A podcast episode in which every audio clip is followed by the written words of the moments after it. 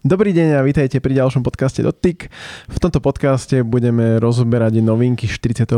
týždňa, čiže budeme sa rozprávať o tom, čo chystá Samsung, Xiaomi, Apple, Huawei a povieme si aj o novom Androide a tiež aj o tom, že čo sa udialo v našej redakčnej kuchyni. A spolu so mnou je tu Ondrej. Čau Ondrej. Ahojte, pozdravujem vás, čaute. A naša nová kolegyňa Katka. Vítaj Ahoj. Katka.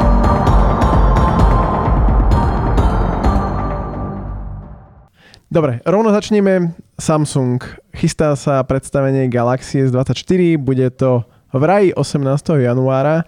A čo môžeme očakávať od týchto telefónov? Galaxy S24, Galaxy S24 Plus a Galaxy S24 Ultra. Uh, prvé dva smartfóny by mali mať Exynos 2400 a ten tretí by mal mať Snapdragon 8 Gen 3 uh, na európskom trhu. No, podľa mňa je dobré, že sa sem tam pýtajú ľudia nás, že samozrejme, že tu máme Samsung Slovensko, takže prečo sa neopýtame my priamo tejto spoločnosti? Tak ja by som rád povedal, že posledné miesto, odkiaľ by sme získali informácie o tejto novinke, je zrovna zastúpenie spoločnosti Samsung. Oni to proste majú zákaz o takomto niečom hovoriť do poslednej chvíle, dokedy sa to dá. Aj vtedy, keď my dávame tie úniky, tak ťažko povedať, či je to tak, ale mne niekedy hovoria moji známi, že od nás vedia tie informácie, ako to naozaj bude. Pretože my ich vieme nájsť, kdežto oni ich tak principiálne nehľadajú. Oni ich dostanú vtedy, kedy ich majú dostať, ale my ich vyhľadávame. Takže takto to reálne je. My sme tí, ktorí pre vás hľadá, hľadáme tie novinky a potom ich zverejňujeme. Ale očakávať, že nám niečo povie um, Samsung Slovensko, to proste takto nefunguje. Jasné, oni keby nám chceli aj niečo povedať, tak eh, nemôžu, lebo majú podpísané kadejaké zmluvy o mlčanlivosti. A potom je to presne o tom, že my teda sledujeme nejaké zdroje a vieme aj vyhodnotiť za niekoľko rokov, že či je ten zdroj či mu môžeme dôverovať, alebo či je to niekto, pri kom by sme mali byť, ako tak si dávať pozor, že OK, toto asi možno niekto iba si z prsta a nemusí to byť pravda. Moja otázka je, že ako vnímate to, že by sa mali vrátiť Exynosy, pretože ak je jedna vec, za ktorú sme veľmi byli Galaxy 23 sériu, to je fakt, že mal Snapdragon procesory vo všetkých troch telefónoch. Tak ja mám tú skúsenosť, takže môžem povedať, že predchádzajúca verzia, ktorá bola s Exynosom, jednoducho bola menej výkonná, ale osobne si myslím, že tam nebol ten kameň úrazu, ale skôr to bolo o tom, že mne osobne to nevedelo vydržať dlhšie ako jeden deň na batériu a to sa mi v prípade S23 až tak nestáva. Tak by som povedal, že vydrží to celý deň a keď to zabudnem nabiť, počas noci, tak stále ešte mám, tak povedzme, do 10. do obeda šancu to nabiť, aby som mohol ďalej prežiť. A to takto nefungovalo v predchádzajúcej verzii. Verím, že nová verzia Exynosu má byť lepšia. Ja som bol v tej Koreji a oni to tam vraveli, že samozrejme, že prispôsobujú na svoje procesory, ale vtedy, eh, vtedy mali proste výraznú dohodu, s Qualcommom, dokonca ho mali aj na kľúčovej prednáške prezidenta Qualcommu, ten tam prišiel a rozprával, ako je to for Galaxy, to bolo proste jeho, stále to rozprával, ako je to prispôsobené, ale to, čo som ja tam započul medzi tými vývojármi, bolo o tom, že my si vieme ten náš procesor najlepšie prispôsobiť, tak snad to tak bude. Tak používateľia stále mali obavy vlastne teraz o tom, že Exynos 2400 bude prakticky menej výkonnejší ako Snapdragon 8 druhej generácie pre Galaxy a podľa posledných benchmarkov to teda vychádza, že bude niekde na úrovni medzi teda touto druhou generáciou a treťou generáciou Snapdragonu 8. Tak teda uvidíme nakoniec, ako to bude a pravdepodobne teda až po predstavení, ktoré teda pravdepodobne bude 18. januára. No, ako skoro teda musím povedať, lebo bývalo to tak, že február, čo si pamätávam, a San Francisco teda to má byť? No, vyzerá to tak a hej, uh, udalosti uh, Galaxy Unpacked bývali väčšinou vo februári, uh, vlajkové lode vychádzajú skôr v poslednej dobe, Uh, vieme sa pozrieť na to, že aj Xiaomi predstavuje telefóny skôr, uh, celkovo vlajkové lode vychádzajú skôr a tým, že sú aj tie súčiastky, chipsety predstavené skôr, vyzerá to tak, že teda aj Samsung predstaví svoje smartfóny už v januári. Hej, všetko sa to posúva a teda Sám som zvedavý, že reálne ako to bude v tom januári, keď to bude oficiálne predstavené, ako to bude aj s tými procesormi a potom opäť som zvedavý, lebo jedna vec je Geekbench, kde je nejaký ten surový výkon, ale za mňa je to presne o tej používateľskej skúsenosti a o tej batérii. A rada by som ešte spomenula, že vlastne aj minulý rok boli úniky o tom, že by Samsungy vyšli skôr, teda hovorilo sa tiež o januári, takže túto informáciu by som ešte brala trošku s rezervou. Ale ako je to, vieš, že z hľadiska bežného používateľa, ak si pamätám dobre, keď sme chodili na tie vianočné tlačovky alebo viano, uvádzanie vianočnej ponuky od telekomunikačných operátorov, tak som sa tam pýtal, že koľko teda oni vlastne predajú na Vianoce a myslím tak, že to bolo nadpolovičný počet e, zariadení. A teraz, keď sa predstavím, predstavím sa, alebo vžijem sa do e, role toho človeka, ktorý, ktorého proste nahovárajú, že teraz sú vianočné akcie, teraz si kúp tú novinku, tak on teraz e, žije v tom, že ale 18. príde niečo nové. Ak som, ak, ako sa k tomu postaviť? Ako, čo si ty myslíš? Dá sa, dá sa žiť s tým, že o 18 dní príde niečo nového? Tak ja si myslím, že celkovo tie vianočné akcie budú dostatočne atraktívne na to, aby si používateľia ten telefón kúpili. Ako nemyslím si, že by potrebovali až tak tú novú generáciu toho smartfónu, pokiaľ tam bude nejaká atraktívna zľava. Hej, toto si ináč myslím aj ja, že je to o tom, že sú ľudia, ktorí možno sledujú tieto novinky, čakajú na nový Galaxy a ty si jednoducho kupovať nebudú pod stromček nový telefón a tak to bývalo aj v minulosti a keď je tam dobre nastavená cena, tak potom prečo nie. Jednu vec by som ešte v súvislosti s tými novými Samsungami spomenul a špekuluje sa, že Samsung bude posúvať svoju softverovú podporu a to najviac ako 5 rokov. Možno, že tým reaguje aj na to, že Xiaomi teraz tiež dobehlo, má 4 verzie Androidu plus 5 rokov bezpečnostných aktualizácií, ale môže to byť aj reakcia na to, že Google predstavil nové Pixel 8 telefóny a tam slubuje až 7 rokov podpory. Moja otázka je, že potrebujeme takúto veľkú podporu a možno, že ak by ste si vykupovali nový telefón, akú podporu by ste vyžadovali?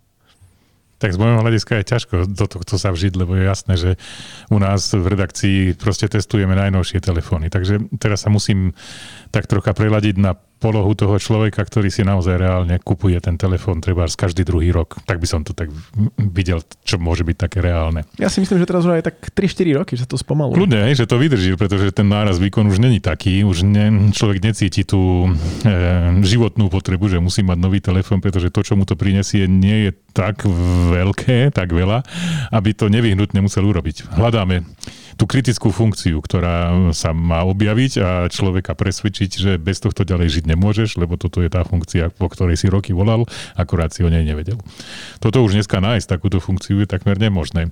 Robiť to na ten výkon, no, že či to má v benchmarkoch o 20% viacej alebo menej, je tiež trocha podľa mňa také, no, zmeráme to, ale bežne v praxi človek, ak nestriha video na telefóne, čo je podľa mňa taký masochizmus, alebo nehrá hry, tak to reálne nevyužije. Tú baterku áno, to využije. Akože ten procesor môže využiť v rámci spracovania obrazu pri fotkách, ale to je opäť tiež také, že musí možno že aj chápať, ako fungujú tie technológie a inak sa na to pozerať ako bežný človek. Takže späť to je otázka. Ja si osobne myslím, že mne by asi 3 roky stačilo, lebo mm, pod e, ďalej ako 3 roky si myslím, že by som vymienial už batériu, aspoň minimálne v mojom používaní, veď ty Roman vieš, ako vyzerajú telefóny, ktoré e, neskôr potom posúvam v rámci redakcie a ako je to s tou batérkou, takže osobne si myslím, že viacej ako 3 roky by baterka nevydržala a tam som už začal zvažovať, či teda vymeniť baterku alebo kúpiť nový mobilný telefón.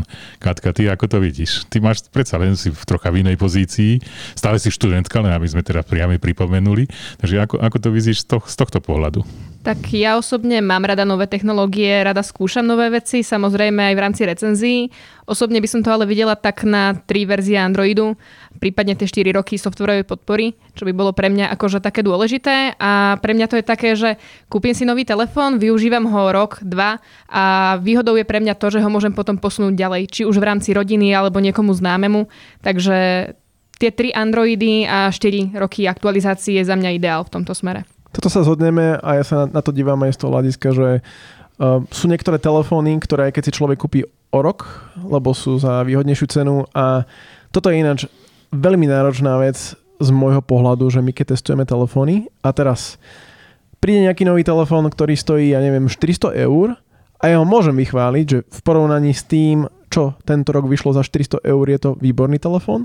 Ale keď tam berieme potom do tej rovnice aj to, že nejaký telefón, ktorý pred rokom vyšiel, stal 600 eur a teraz stojí 350 eur, lebo ho niekto kúpi v nejakej zlave a potom jednoducho nedá sa to veľmi ťažko sa to porovnáva, hej, keď to chceme objektívne porovnať. Ale vrátim sa k tomu, že teda pokiaľ by nejaký minuloročný telefón výrazne zlacnel, tak ešte stále je tam celkom dobrá podpora, pokiaľ prišiel na ten trh s tou podporou 3 plus 4. Dva, dve verzie Androidu to by mi asi sa mi málilo, ale to 3 plus 4 za mňa teraz je to taký zlatý stred. No ako je to pri inšpiračnom vzore? A ako je to za, pri iPhone? Tak iPhone ten dáva 5 až 6 aktualizácií no. iOS a to je akože úplne bohato to postačuje a v prípade toho Pixelu 7 verzií, ako nie som si úplne istý, že keby som si dnes kúpil Pixel, že či by som ho reálne používal v roku 2030, kedy ešte bude mať tú podporu. Jasné, že oni tam majú aj tú dohodu s firmou iFixit, aby si si ľahko vedel vymeniť batériu, čo je výhoda určite, ale predsa len tých 7 rokov, akože tam už, fú, no, ako keď tak premýšľam, tak za mňa tak 4-5 rokov, čo si viem reálne predstaviť, že by som najdlhšie používal nejaký telefón. Aj fixit, to znamená vymeniť baterku vlastnými silami, dokonca vymeniť displej, čo si tak pamätám pri Nokii, teda výrobcu AMD, to sme skúšali na nejakej, na nejakej výstave. Myslím, že sa mi podarilo vymeniť no. baté, batériu, displej tam nemali takúto možnosť, ale mm, ten telefón musí byť na to ready. No proste musí byť rozoberateľný, lebo z každého telefónu sa teda dá vymeniť batéria, ale nie doma. A lepšie povedané, nie bez toho, aby som vlastnil nejaké ďalšie zariadenia, pomocou ktorých viem otvoriť ten telefón a zasa ho zložiť do takého stavu, aby to ďalej pracovalo. Má to význam, myslíš, vymeniť doma takéto zariadenie? tak je to niečo, čo vyžaduje Európska únia a určite, že aby som si minimálne tú batériu vedel vymeniť za mňa, určite by bolo fajn. Tak ja si myslím, že bežný používateľ uh, sa do toho ani len nepustí, mm. pretože ja si pamätám časy, kedy som bola opatrná a bála som sa naozaj so smartfónom robiť čokoľvek, čo by bolo nad rámec aj keď, uh, hej, ako si vravel teda s tým opravovaním v domácich podmienkach, uh, nejaké ďalšie nástroje a podobne, tak ja už som ten masochista v tomto, používam fén na zahriate telefónu. To je ono, a... áno, lebo ten tam musí byť, ten fén, nie na vlasy, ale teda na to, aby si dokázala odpojiť tie dve, hej, dve, mal, dva kryty od seba. Mal by, to byť, mal by to byť klasický, no, fén k tomu určený. Dá sa využiť aj obyčajný fén na vlasy, ale to už je potom taký ten masochizmus v tomto. Hej. No a... Pekne. Lebo ja som to skúšal tiež, ale na telefóne, ktorý som vedel, že ďalej už nebudem pokračovať. Hej, hej. A, ni, tak by som povedal, skončilo to tak, že som otvoril ten telefón, ale niesol na sebe stopy otvárania pomerne tak, výrazné. Samozrejme, akože keď sa takto hrám s telefónmi, tak už rátam s tým, že už je to nejaký dochádzkový telefón, hej. Dochádzkový, hej. pekne. Neviem, či by som sa ešte pred pár rokmi pustila do výmeny takéto batérie, aj keby som k tomu mala to príslušenstvo a aj keby to malo tú jednoduchú vymeniteľnosť. Neviem, či by som sa nebála toho, že by som ho poškodila a nešla by som skôr nejako do servisu alebo na záruku s tým. No, ja mám naplánované v rámci redakcie, že pôjdeme sa pozrieť na špecializovanú výmenu um, toho, ako sa vlastne vymieňa displej na skladateľnom skladacom telefóne. To ma celkom zaujíma, hlavne ako zaistia to, že bude naspäť vodeodolný. Takže toto ešte prinesieme v rámci našej redakcie. Spomínali sme aj pixely, ktoré už sú oficiálne predajú v Európe, avšak na Slovensku zatiaľ Google ich nepredáva, ale prinášajú ich sem viacerí predajcovia aj na Slovensku, aj do, do Čech, ako napríklad Alza. A moja otázka je, že či vás láka vyskúšať Pixel a prečo, alebo či ste alebo či si myslíte, že ho nepotrebujeme na Slovensku? Ako to vníma Google? Tak ja by som osobne Pixel skúsila, ale vlastne asi len pre skúšku toho čistého Androidu. Prakticky viem si predstaviť, že by som vedela s tým fungovať, ale ešte som nevyužívala telefón, ktorý by mal až tak čistý Android, ako ponúka Google, takže asi by som bola zvedavá len na toto v tomto smere. No ja by som, ako súhlasím s tebou, že vyskúšať, ale mám taký principiálny blok, že keď Googleovi nestojí za to, aby objavil na mape sveta Slovensko, tak prečo ja by som mal objavovať jeho pixel? Ale no, súhlasím s tebou, že rád vyskúšam telefón, ktorý má čistý Android. Tak takých firiem je viacero, že aj Apple trvalo asi 3 týždne po spustení predaja, aby zaktualizoval svoju stránku a takisto aj viacerí predajcovia športových hodiniek nevedia, kde je Slovensko. Uh, za mňa bol by som teda zvedavý reálne, že ako to fotí, lebo hlavne zahraničné médiá dosť vychvalujú Pixel, čo týka fotenia. A tu chcem povedať jednu vec, že ten čistý Android je super a z toho hľadiska, že keď testujeme neviem, napríklad hodinky alebo nejaké príslušenstvo, otestujem to s iPhoneom, dám moju skúsenosť do recenzie do videa, tak viem, že takisto to bude fungovať aj inému človeku, ktorý má iPhone. Toto v prípade Androidu je veľmi náročné, lebo tam to správanie tých hodiniek sa veľmi odlišuje od toho, že akú má nadstavbu a ako tam sú nastavené rôzne tie optimalizácie batérie alebo aj konektivita v rámci Bluetoothu. Čiže z tohto hľadiska, akože aby som ja dostal od toho telefónu, čo chcem, tak ako toto by som bol chcel by som vyskúšať ten Pixel, že či by mi to dalo alebo nie. Spomínali sme tiež aj Xiaomi 14, ktoré by sa mali predstaviť skôr, ako to bolo v minulosti pred rokom opäť e, teda rozprávame sa o čínskom trhu, hej, pretože telefóny sú predstavené pre čínsky trh a potom o pár mesiacov neskôr prídu na európsky trh a aj na Slovensku a v prípade Xiaomi 13 boli predstavené v decembri 2022. Akurát teraz v prípade Xiaomi 14 sa očakáva, že to bude už v oktobri, čiže o nejaké dva týždne, lebo my robíme tento podcast 13. oktobra. Ale čo ma viac zaujalo je, že Pro model nebude mať zakrivený displej. Celkovo sa od týchto zakrivených displejov upúšťa. E, rada by som spomenula, že aj Samsung ide týmto smerom a Galaxy S24 Ultra by mal mať teda taktiež rovný displej a myslím si, že výrobcovia idú správnym smerom v tomto smere. Nebude vám to chýbať, lebo ja teda ja som iPhoneista u nás v redakcii, čiže ja som zvyknutý na ten plochý displej a za mňa OK, ale predsa len Ondrej, ty si proste prešiel od jedného zakrivenia cez obojstranné zakrivenie a teraz ti, ako, aby si bol za rovný, no. Tak ja si to pamätám, keď sa to predstavovalo pri tom telefóne Samsung Galaxy Note, už neviem koľko, Edge. Note, Note Edge ten, to, e, ten Edge to bol vlastne to vyjadrenie toho, že je tam tá jedna hrana, to vtedy to bolo len na pravej hrane. A pamätám sa, aký úžas to medzi nami robilo. Novinári sa nevedeli dofotiť, keď to ukázal ten človek, že teda zakrivený displej, no ale všetko nové je nové a potom si už človek na to zvykne a začne to brať z toho bežného hľadiska. Pre mňa je zakrivený displej v poriadku. Tam vtedy to bolo také akože hodne zakrivené. Ten uhol zakrivenia bol taký, že sa to nedalo nevidieť, ale dneska je taký maličký ten uhol zakrivenia, len tak na, na kraji. Takže ono je to vlastne príjemné v tom, že dobre sa mi drží ten mobilný telefón. Netúžim potom, aby to bol plochý, ale keď to bude plochý, tak si na to zvyknem. Ako, um, neviem, či sa odchádza od toho preto, že tie výrobné náklady sú o niečo vyššie a bežní ľudia to nepotrebujú, alebo to proste vyprchalo tá, tá mánia po um, zaoblených rohoch. To, toto nedokážem povedať, ale uh, oni tam, minimálne Samsung to chcel ešte využiť ako softverovú podporu, že tam z boku si potom dáš taký ten bar a sú tam tie ďalšie možnosti možnosti. Osobne si myslím, že to môže využívať menej ako 5% ľudí, lebo je to proste niečo špeciálneho, bez čoho môžeš spokojne žiť. Takže to sa až tak veľmi nech, ne, nechytilo. Čo je, aký je váš názor? Ja som sa stretol s takým názorom, že oni zaoblovali tie displeje kvôli tomu, aby sa pripravili na skladacie telefóny a teraz už sme v dobe, kedy skladacie telefóny sa postupne dostávajú do mainstreamu, už to vedia vyrábať, tak podľa mňa už nepotrebujú zaoblené displeje. No, no, uvidíme, kedy teda príde s, s takým niečím e, spoločnosť Apple, hlavne teraz s tým zakriveným telefónom. A to dobre vie, že ja zvyknem rozprávať, že moja kryštálová gula hovorí, keď si ju chytím do ruky, apríl 2024. Tak som zvedavý, či sa tak stane. Ja by som k týmto zakriveným displejom ešte povedala, že som posledný rok strávila s modelom Xiaomi 12, ktorý mal zakrivený displej a teraz už pár dní fungujem na Xiaomi 13, ktorý má displej rovný. A ten prechod bol úplne hladký za mňa a čo si beriem ako veľké plus. Uh, máš pravdu, držím to v ruke trošku inak, ako som držala ten zakrivený, ale keď hrám hry a dávam si telefón do gamepadu, tak sa mi drží, oveľa lepšie mi tam drží ten telefón s tým rovným displejom toto beriem ako plus tých posledných pár dňoch, čo hrávam ja napríklad. No. Ja som ešte prišiel na to, že keď mám skladací telefón, tak žiadne z príslušenstiev mi nefunguje. To znamená, čo mám napríklad držiak na natáčanie videa, tak pri skladačke, ktorá je ďaleko hrubšia, to proste neviem dať. Mám drona DJI, tam sa dáva ten mobilný telefón do takého zvláštneho držiaku, ja to neviem použiť. Takže pri tých skladačkách aj na toto treba myslieť. A máš pravdu, že môže to mať aj vplyv, keď by to bolo stále za zaoblené, že to viacej bude vypadávať. No, tak asi smerujeme k tým plochým, Roman. To je odpoveď na otázku.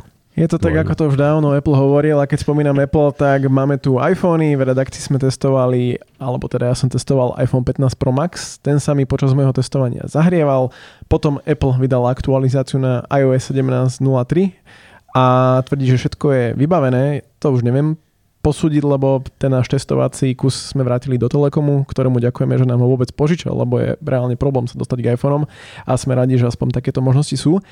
Ale niektorí ľudia stále hovoria, že sa im to zahrieva. Mm, pre mňa je zaujímavé, že Ako na to nemohol neprísť Apple pri testovaní, keď po pár používaniach zrazu sa vzniklo, že tá telefón sa zahrieva. Na to netreba mať nejaké extra e, špeciálne vlastnosti, to stačí ten telefón držať v ruke, podľa mňa. Takže ako na to e, nemohol prísť po dobe nekonečného testovania a potom jednoducho bez výmeny hardveru to softverom opraviť. Takže to sa mi zdá také dosť, dosť zvláštne. Hej, ako toto sú presne veci, ktoré uh, tiež sa nad tým zamýšľam, že Niekedy, keď testujeme produkty, tak ja sa zameriavam v rámci recenzovania na ten používateľský zážitok a nemám až tak potrebu testovať každú jednu drobnosť, ktorú prezentuje ten výrobca, lebo verím tomu, že majú to overené, však majú tam veľa zamestnancov a mali by robiť nejakú kontrolu kvality, ale pravidelne sa stretávam s tým. Aj. Stretol som sa s tým prípade aj Xiaomi, že tam bola nejaká chybička, ktorú som nechápal, ako sa tam dostala a potom som im to nahlásil, opravili to. Tiež aj pri Amazfit hodinkách som sa stretol s tým, že hovorili, že platenie podporuje Prima banka a potom mi píše čitateľ, že ale Prima banka mi povedala, že to nepodporujú, hej, že to sú niekedy také naozaj nuancy, že proste ako firmy, pokiaľ potrebujete testerov, napíšte nám, môžem vám, môžeme vám ponúkať aj takúto službu. No, je to rozhodne áno, ale my pri tom testovaní podľa mňa kadečo objavíme, lebo je to taký ten pohľad bežného človeka. Je? A niekedy sa čudujem, že ako, ako na to tá firma nemohla prísť. A toto bol taký evidentný prípad. Hej, ale tu chcem ešte akože aj uh, poďakovať aj našim divákom na YouTube, lebo tí mnohokrát mi dávajú také otázky, ktoré potom aj mne otvoria oči a začne sa pozerať na niektoré produkty trochu inak a viem sa zamerať na iné veci alebo ich problémy, ktoré ako ja neriešim, ale potom vidím reálne, že ako ľudia používajú niektoré produkty, čiže to je tiež zaujímavé. Určite súhlasím v tomto s tebou, pretože ja tým, že mám okolo seba skutočne veľa ľudí, ktorí sa o tieto telefóny aj zaujímajú a podobne, tak mi koľkokrát nahlásia také veci v tých telefónoch a potom e, týmto spôsobom aj vylepšujem svoje recenzie, zameriavam sa na iné veci a beriem to ako plus k tomu, akože ako fungujem v práci. V prípade Apple sa ešte aj spomína to, že niektoré modely od iPhone 12 sa reštartujú v noci. Z neviem akého dôvodu. K tomu len poviem, že my v redakcii sme tento problém nezaznamenali na viacerých iPhonech, ale tiež ako nechápem, že ako sa to môže stať, pevne verím, že to Apple opraví. Tak rozpráva sa o tom, že vlastne je to problém od iPhone 12, že to nie je len problémom tých posledných iPhoneov a Akým spôsobom sa toto deje, nikto nevie. Či to môže byť opäť súvisieť s iOS 17 so softverom? Mohlo by byť, skutočne hej. Dobre, pokračujeme ďalej. Um, Katka, ty si písala o Huawei, že budúci rok plánuje dodať až 70 miliónov zariadení, najmä na čínsky trh a už sa objavili aj prvé informácie o Huawei P70. Hej, objavili sa prvé informácie. Uh, v prvom rade by som rada spomenula to, že Huawei vyzeral, že už nebude predstavovať uh, vlajkové smartfóny. Vychádzali viaceré informácie o tom, že ak predstavia smartfóny, tak už to budú jednoducho len také slabšie, stredná trieda, nižšia trieda a som skutočne rada, že napríklad tento rok Huawei predstavil hneď dve série vlajkových zariadení. Zase sa vrátil k tomu, že predstavil sériu P a sériu Mate a budúci rok sa teda chystá model Huawei P70. Vyzerá to tak, že vo výbave budeme mať chipset e, Kirin 9000S, ktorý môžeme nájsť aj v modeli Huawei Mate 60. 60 Hej. A taktiež uh, sa teda objavili informácie od dodávateľa súčiastok, že budeme teda optický snímač pod displejom. A práve táto informácia od tohto dodávateľa teda potvrdzuje to, že nový Huawei skutočne bude. Otázka je, že či sa dostane aj e, na globálny trh Presne. a na Slovensko. A hlavne ako bude u nás podpora 5G sieti. No podľa Hej. mňa kúpiť si vlajkovú loď s tým, že to nepodporuje 5G, je predsa len trocha veľká odvaha. No to by som si vybral ako prvú vlastnosť a potom by som chcel asi Google služby, ale to je už troška iná kapitola. No a práve to je ten Kirin 9000 že Huawei dokázal zakomponovať 5G modem do toho svojho procesora ale otázne je, že ako je to, že koľko má vlastne kusov týchto procesorov a či tým vie obhospodariť aj globálny trh alebo len čínsky trh. A takisto aj to, ako budú ľudia na to reagovať tým, že Kirin 9000S výkonnostne by mal byť niekde na úrovni Snapdragon 888 až 8 Gen 1, že je trošku pomalší, že či by to možno že riešili youtuberi alebo médiá na globálnom trhu, že ten Určite by to riešili. je pomalší. No, takže... Určite by to riešili, ale osobne si myslím, že o Huawei budeme ešte počuť, lebo poznám tú čínsku náturu a oni sa proste dokážu vysporiadať s takýmito mm, prekážkami, ktoré by pre iné firmy tvorili. Necháme to radšej tak. Oni majú veľkú výhodu, že Huawei je obrovská firma a má ďalšie piliere, na ktorých môže stáť. Obrovský dodávateľ 5G, to je celkom zaujímavé, dodávateľ infraštruktúry a pritom nemá telefóny pre Európu z 5G, hm, čo je celkom zaujímavé, ale dosť na tom, že má tam elekt- hm, fotovoltaické články, všetko možné, takže oni dokážu prežiť e, ako, ako konglomerát e, a presadia sa podľa mňa. Ja som práve dnes čítal správu o tom, že vymysleli novú technológiu 5G, ktorá je o 20% menej energeticky náročnejšie ako 4G siete, ale tým, že teda Huawei a 5G v Európe je to také, že sú tam kadejaké zákazy, tak neviem, či sa s tým stretneme. Uh, Prejdeme k tomu, čo sa stalo v 41. týždni u nás v redakcii. Ondrej, ty si testoval Motorola Edge 40 Neo, No ja som bol ktorá nadšený. pekne vonia, no. Pekne, to, ne, Katka, čo si myslíš o takomto niečo? Lebo nám teda povedali, že ľudia musia mať zážitok vtedy, keď e, rozbalujú ten telefón a oni to chcú zvýšiť na teda ďalšiu, um, ďalší zmysel. Teda je tam naozaj taká, z môjho pohľadu, taká cukríková vôňa, no ale minimálne to pá- ne, nepáchne. Vonia to teda. Takže čo si ty myslíš? Tak ja mám zážitok z rozbalovania akéhokoľvek telefónu, ako úprimne si užívam odlepovanie fólie a podobné, hej. A pokiaľ sa k tomu pridá ešte aj vôňa, prečo nie? Akože ľudia si kupujú knižky, aby k ním privoniavali, tak prečo si nekupovať telefóny? No a to je telefón za dobrú cenu. Ja som si ho zobral, lebo teda otočil som e, za jeden týždeň, dvakrát som bol v Čechách. Najprv v Českých Budejoviciach, neskôr kde si v Ostrave a všetko elektromobilom. A som si tam fotil obrázky, ja musím povedať, krásne české meska, mesta. A musím povedať, že ten, e, ono je to pod 500 eur telefón a ten fotí naozaj veľmi dobre. Že to, čo si hovoril, to, že Pixel fotí veľmi dobre, podľa mňa ideme do toho, že Nehovorím, ono sa to odlišuje vtedy, keď fotíš úplnej tme, alebo teda za zníženého svetla, ale cez deň si myslím, že ty môžeš mať čokoľvek už dneska v ruke, ty urobíš podobnú fotku ako s najdrahším, e, najdrahšou, no zrkadlovka už dneska nebýva, ale s najdrahším profesionálnym fotoaparátom. No tu k tomu poviem, že ja som tiež fanúšik rozbalovania a vôni a odkedy objednávam z AliExpressu, tak už niekoľko rokov si na tom fičím. A k tomuto, čo si povedal, presne, telefón do 500 eur, mimochodom Xiaomi 13 je teraz s cashbackom tiež pod 500 eur, bol by to zaujímavý duel, ale tu je tiež presne problém, že teraz, keď robíme aj recenzie, pokiaľ máš v dispozícii iba jeden telefón, ty už nevieš reálne posúdiť, Hm. že v čom je No. výhoda, nevýhoda toho, pokiaľ nemáš vyslovene vedľa seba 2-3 telefóny, aby si to porovnal vo, vo viacerých cenách a vedel vyhodnotiť, že...